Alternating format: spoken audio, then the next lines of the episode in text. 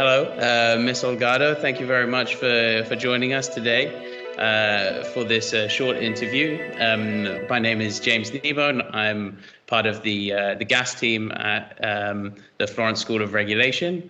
Uh, and just if I could just introduce you very briefly, um, Marina is uh, part of the uh, technical collaboration program working on uh, hydrogen uh, with the IEA. Um, and she's here to talk with us a little bit uh, about the powers of hydrogen and uh, Hydrogen to X session from the International Association of Energy Economics uh, online event series that's taking place this year, 2021. Um, here, Marina's colleague, Ms. Olfa Tlili, was, was joined by Mr. Francesco Dolci from the European Commission's Joint Research Center, uh, and Mr. Benoit Decourt from uh, Falcour. Um, and the event was chaired by Mr. Paul Lucchese from uh, the IEA. So again, uh, thank you very much, Marina, for kindly taking the time. We have uh, roughly nine or 10 minutes uh, here to discuss the, the session in question, as well as the, the work of the TCP and yourself. So the, the floor is, is yours for, for an introduction, if you'd like. Thank you, James, for having me today. As you said, I'm Marina Holgado. I'm the Technical Secretariat Coordinator of the Hydrogen TCP of the International Energy Agency, and I will be happy to answer your questions on the session that take, took place today on the IAEE conference. Okay, perfect. Thank you very much. In which case, uh, let's just let's just kick right off. So, how would you explain uh, to our viewers, uh, in a nutshell, what is the hydrogen TCP, uh, and maybe Task 38 more specifically, and and and what could we learn from the results therein? Great, that's a great question. So actually, TCP stands for Technology Collaboration Program, uh, back in the 70s, the International Energy Agency created some uh, technology collaboration programs for specific technologies and kept doing so in the following years. So there are a lot of TCPs, uh, one for each energy technology, but the hydrogen TCP is one of the oldest ones as it was created in 1977. So our main mission is to accelerate uh, uh, the hydrogen implementation and utilization and to position the hydrogen TCP as the premier resource for hydrogen expertise worldwide. And how are we doing that? So what we do is um, to create a network for knowledge sharing and international R&D cooperation. We have thematic working groups that we call TASK, where experts from our member countries and sponsors collaborate through a number of years on a specific topic on hydrogen technologies. So that's the case, for example, for Task 38 on power to hydrogen and hydrogen to X technologies where over 60 experts from 17 different countries collaborated over four years to identify the different uh, power to hydrogen and hydrogen to X applications, agree on a common terminology. They also did an assessment on the status on the policy and regulation and PTX technologies in different countries worldwide in terms of incentives, uh, legal barriers, etc. So here in the, uh, in the session today, some of the results were presented. But if our attendees or our viewers here go to our webpage, that is www.ieahydrogen.org, um, you will be able to see the final report with all the results uh, from these four years of um, of uh, working of these uh, over 60 experts where they did a mapping and reviewing of all uh, PTX demonstration projects. So you will be able to see, for example, which, are, which is the main H2X application research in the last following years. Just for you to know, for example, the main uh, research application is hydrogen to fuel, understanding hydrogen to fuel as, for example, the use of hydrogen in fuel cell electric vehicles or the use of hydrogen to the production of synthetic fuels, but it's very close, uh, followed by hydrogen to power. So that would be power to power through hydrogen, massive renewable energy storage through hydrogen for massive quantities of energy or for long periods of time. And the third would be hydrogen to gas. So the injection of pure hydrogen or synthetic methane in the natural gas grid. So these are the three main uh, applications research in the in demonstration projects in the last few years.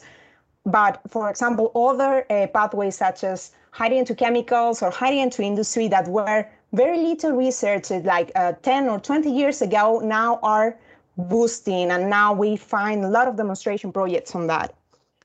So you will find also in the final report specific case studies for uh, we have five for specific application in specific countries. So we analyze, for example, power to green ammonia for blasting industry in Chile, power to green hydrogen in Austria, power to green ammonia in Australia to export that ammonia to Japan and convert it back to hydrogen, or power to hydrogen converted to liquid hydrogen in Patagonia, Argentina to export it to Japan, or a power to green methanol through hydrogen and CO2 uh, in China.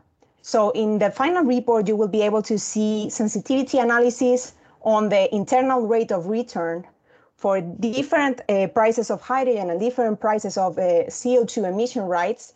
So when it is uh, economically feasible to tackle all these applications. So this is just some of the main results that our viewers can see in the Task 38 results. And I encourage them to visit our website, go to the final report, and go to the additional papers and technology briefs that are also available in our website. Well, thank you very much. That's uh, an excellent summary, super comprehensive, uh, much appreciated. I feel like we've covered a, a good amount of the background there.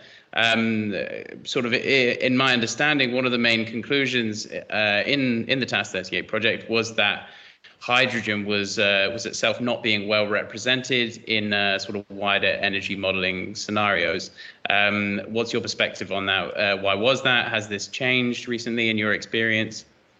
Yeah, exactly. So Task 38 found out that current energy model scenarios were not uh, taking into account the complexity of hydrogen, as hydrogen is very cross-cutting, intersectoral, is not only a, a, way to store renewable energy, as we said before, but also can use to decarbonize transport, to decarbonize industry, to inject in the gas grid. So it's a key to sector coupling. An energy modeling system were not taking that into account.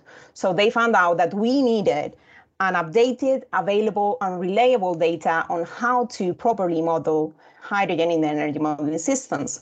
So we took that in the hydrogen TCP and created a successor task that is task 41 on data and modeling that is doing just that right now in our hydrogen TCP. So if uh, any of our viewers is an expert on data, interested in hydrogen technologies, they can join our task and collaborate with experts from around the world on implementing this updated and updatable database on the key numbers of hydrogen for it to be perfect, perfectly represented in the energy modeling systems. And we are aware that the International Energy Agency is doing huge efforts in their energy models uh, to implement this whole cross-sectoral uh, role of hydrogen.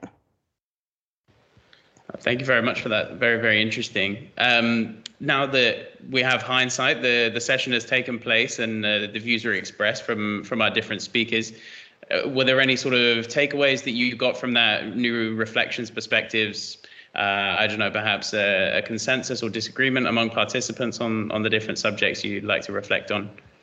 So um, on the presentation from Olfa, I think I, I covered in my first question, but from Francesco that went uh, specifically to the regulation needs, what we can take from his presentation is that there's a need for standardization, there's a need for certification, and of course to um, improve the permitting.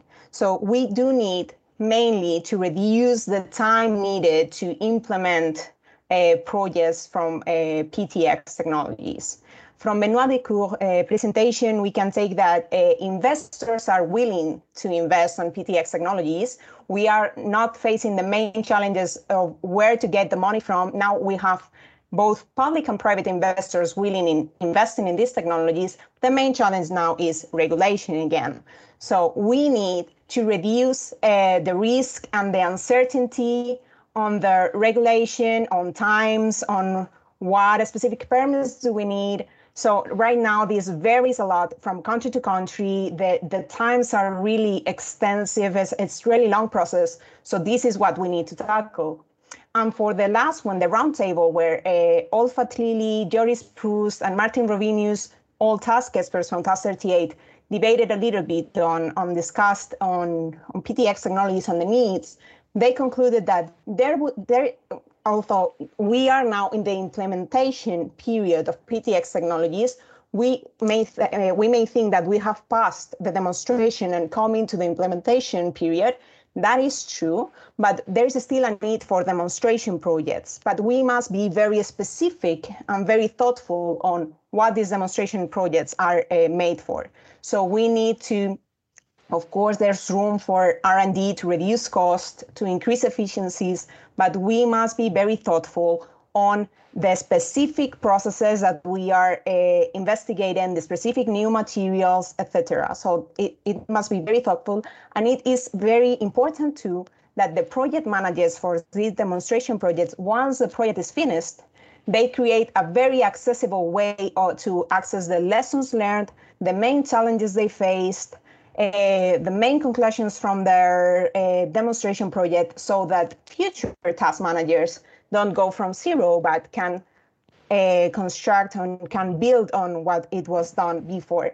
So that is one of the main challenges faced by Task 38, that the, the difficult or the lack of information finished demonstration projects. We need knowledge sharing platforms as the Hydrogen TCP so that that would be it. And if, if you if you allow me i will i will encourage all of viewers to go to our website to know more about the hydrogen tcp if you are experts on hydrogen technologies you can go to our activities and take a look of the new task that we are going to be implementing the new topics that we will be covering. And of course go to our closed task task 38 to download the final report the papers and the technology briefs from power to hydrogen, hydrogen to X technologies. And if you are interested in this specific topic, we are hosting a joint workshop with the International Energy Agency the 1st of July. So you can register by going to our website under events and then workshops. Thank you very much, Marina. And uh, indeed, I would uh, I would echo uh, I would echo those suggestions from you. And I think uh, if I understood it correctly, there will perhaps even be be more results and new findings that will come out on that first of July session. So uh, lots of reasons to to stay caught up uh, with this process. I'd just like to take this opportunity to say thank you very much again for your time. Um, and and yeah, we look forward to hopefully collaborating again in the future. Thank you very much. Sure. Thank you for having me today, James. Thank you. Bye. My pleasure. You.